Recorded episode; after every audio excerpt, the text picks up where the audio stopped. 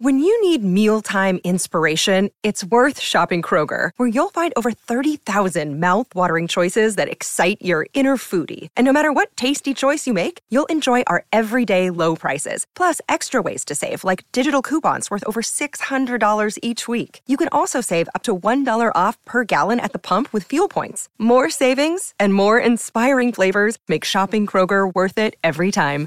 Kroger, fresh for everyone. Fuel restrictions apply.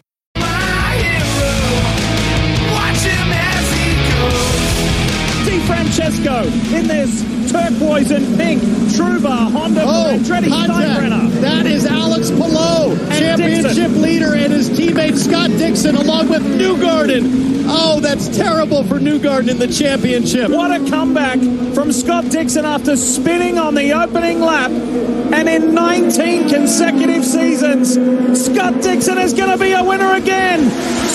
Spin to win. Dixon has done it in Indy spinning on the opening lap to seeing the yard of bricks first. Nothing, nothing is too big for Scott Dixon in the IndyCar Series. And if you're Graham Rahal, you just have to throw up your hands. He did everything right today. We're more into the numbers than you are, but today you are the Iron Man. This is your 319th consecutive start, and you've won 19 seasons in a row. What's the significance? What a day to, to win on, you know, and uh, it uh, makes it so fun, especially for, you know, this little guy. He gets to see it. It's been a little while since I've had a win, almost, uh, well, probably over a year since last year. So, uh, you know, it uh, makes it worthwhile, and, you know, we're going to keep on uh, trying to win 320. Did you start to wonder if it was going to come this year? Uh, you always have doubt. You know, that's the unfortunate part of the business. But, um, you know, I know working with this group, it's just amazing. And Chip steers this ship, man, and he steers it well. So it's, it's cool to be here. Yep, Scott Dixon, uh, truly, truly great uh, in uh, motor racing terms, but um, do we acknowledge him as well as, uh, as well as we should in this country, mate? Now, 19 seasons in a row where he has claimed uh, a checkered flag on the IndyCar circuit. Now, that victory in Indianapolis has us looking at the Drivers' Championship with great interest, with just three races remaining.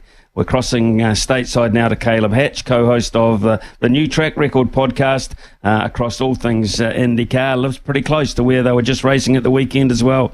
Uh, so uh, it's got to be of real interest. Caleb, good morning to you. this is New Zealand time, probably afternoon for you, but this is the third race of the IndyCar races around Indianapolis. I just wonder, after Indy 500, where does this one rate for you? How special?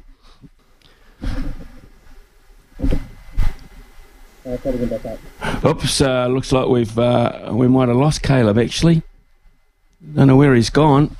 I don't know where he's gone, but yes, uh, Scott Dixon. Uh, absolutely, Scott Dixon is. Uh, uh, he's always floating around, isn't he? I mean, he's there or thereabouts the whole time, and of course, with Scotty McLaughlin, Marcus Armstrong in the fold as well. Um, it, it's it's really interesting um, just to see uh, where uh, he's standing now. And uh, my latest, my latest, uh, have uh, has him uh, standing still behind Alex Palou, um, but he's reduced the margin to 99 points. It was, in fact, 101 points. It was well over 100 leading into that race. So it looks now as if um, he's still a chance with three races to go. So uh, we'll keep an eye on that. Uh, also in the standings, uh, Newgarden is uh, on 434, so he's only four points behind, and we could hear that he uh, was uh, badly affected by that clash in Indianapolis at the weekend. Scott McLaughlin sits in fourth spot, two in the top four. That is remarkable. he's on 395 points. Then you go back to Pato O'Ward, Marcus Ericsson, Will Power, Christian Lundgaard, and you go down the field to number 18 where Marcus Armstrong sits in 18th spot, 179. Uh, fortunately, we've been able to get hold of Caleb again, which is great, Caleb. And uh, just uh, asking about this being the third race uh, around uh, Indianapolis in the IndyCar Series. Uh, where does it rank this one? this was probably the, the best Indy road course event as far as the, the third edition of the, the second one, you know, over the last handful of seasons. But this was by far the best you had chaos at the beginning. You had great tire strategy and fuel saving. And you had an amazing run to the finish as Scott Dixon held off Graham Rahal. So this was it was pretty exciting, especially for this race's standards. It's usually pretty cut and dry with few cautions and, and nothing beyond it besides some fuel strategy and tire strategy. So this one ranks pretty highly, at least of the three editions we've had of this second road course race at the Speedway. Quite a remarkable result for Dixon when you consider what happened on the first lap. Oh, absolutely. And, and you know, they were going to pit early and, and, and work the fuel strategy like uh, his strategist Mike Hull likes to do. And that early caution where he spun out, was a, a blessing in disguise because it gave him the opportunity to, to move forward and, and advance, you know, from where they started back in 16. So it really set him up for success. And, and no one is better in the series at saving fuel than Scott Dixon. So he found a way to, to stretch his stints and, and make them last longer go longer on, on older tires, and then had just enough at the end to hold off a charging Rahal. Well, this is 319 starts uh, on the trot for uh, Scott Dixon, and that is uh, overtaking uh, the great uh, Tony Kanaan, that record there. Where do you think now uh, that places Dixon in the annals of IndyCar racing? I mean, you could argue he is he's in that top three. I mean, you could argue he's in the top two. I mean, you have AJ ahead of him on wins. Uh, and then he Dixon already passed Mario, so I mean he's right up there with with AJ and Mario as far as the greats of all time in the sport, and it's remarkable what he's done because it's not just the the fact that he's now the Ironman leader as far as the 319 starts as you mentioned, but also having a race win now in what 19 straight seasons. It, it's just phenomenal what he's been able to do you know, as, as teammates have changed, his team has changed. He's stuck with Chip Ganassi, and they've had so much success together. And one constant, though, has been he's always found a way to win. And this year, you know, I think it's safe to say people are having their doubts whether he was going to get a race win this year as we're getting down the stretch in the season, and, and he and Will Power still looking for wins, and Dixon able to check that off this weekend. So, mathematically, uh, as we approach the end of the season, uh, what about the possibility of running down Alex Palou? Is that gone? Uh, it, it would take quite the comeback uh, by Dixon. I mean, you look at the points, and Dixon fits in second, but uh, I mean, it's a very distant second, 101 uh, points back at the moment. And I mean, that's essentially two races worth of points. So, we'd have to see Scott Dixon have you know quite the winning streak, and Alex Palou have some pretty bad luck to close out the season. Where was uh, during uh, all this carnage uh, yesterday, uh, earlier uh, yesterday? Where, where was uh, Scott McLaughlin in all of this? He finished second at Nashville the week prior, but sounds like he was pretty disappointed, disappointed in his overall finish of eighth in this race. Yeah, Team Penske surprisingly didn't have as much pace, at least in qualifying for this event, and it's usually very important where you start uh, for this race because it, it's it's pretty tough to to pass unless you really get the strategy right, like Dixon was able to do. And uh, for Scotty Mack, started tenth, finished eighth. Uh, Will Power was a couple spots ahead, and of course, just Newgarden caught up in that early lap crash. So and it was just not a good qualifying weekend for Team Penske either, which was a surprise because this is a track that Will Power and Team Penske as a whole has had so much success on in the past. But uh, McLaughlin was mixing it up. He just kind of faded late uh, to finish in the back half of the top 10. Three races left. Uh, one at uh, Bommarito uh, in Illinois, the Portland Grand Prix, and the Monterey Grand Prix. Uh, in terms of uh, style of tracks, suiting style of racing, who is this Palou Palou's to lose in that extent with these t- types of tracks? Absolutely. I mean, Palou won at uh, Laguna Seca last year, just an absolute dominant performance, crushing the field there. Now, what's different with that track is they paved it in the off season, so it's going to make for faster lap times and could make for some better racing and making it a little bit easier to pass. Uh, the the Bommarito 500 at, at, Gateway that will be Josef Newgarden's race to lose because he's just so dominant on short tracks in this series.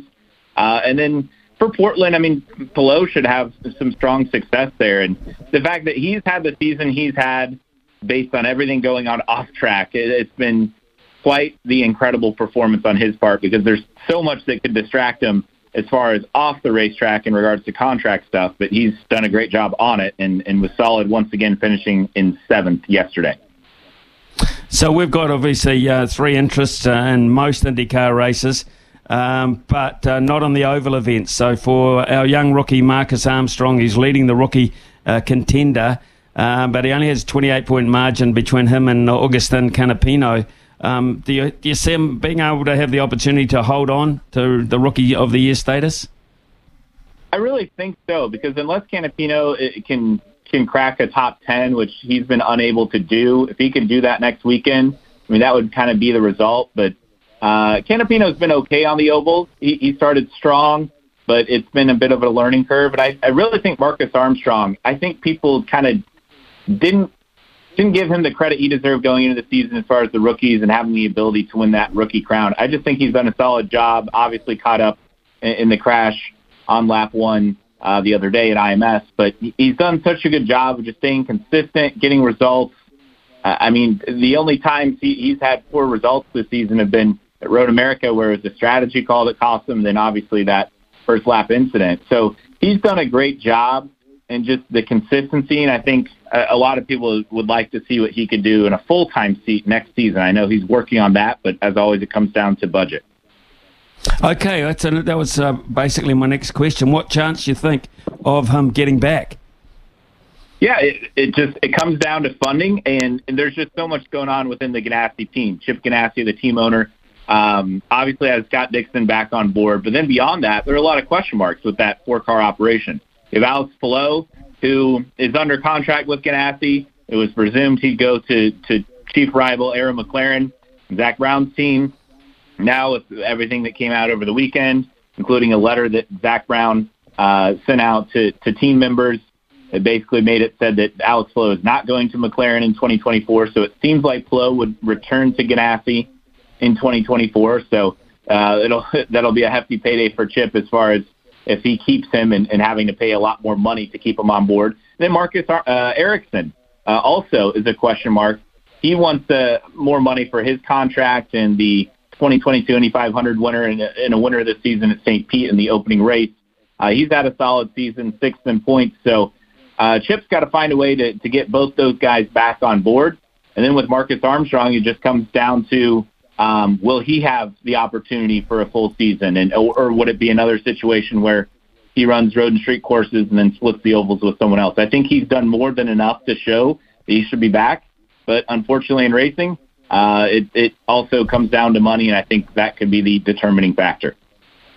In terms of um, the television ratings um, between, say, NASCAR and IndyCar, what's the comparison there these days?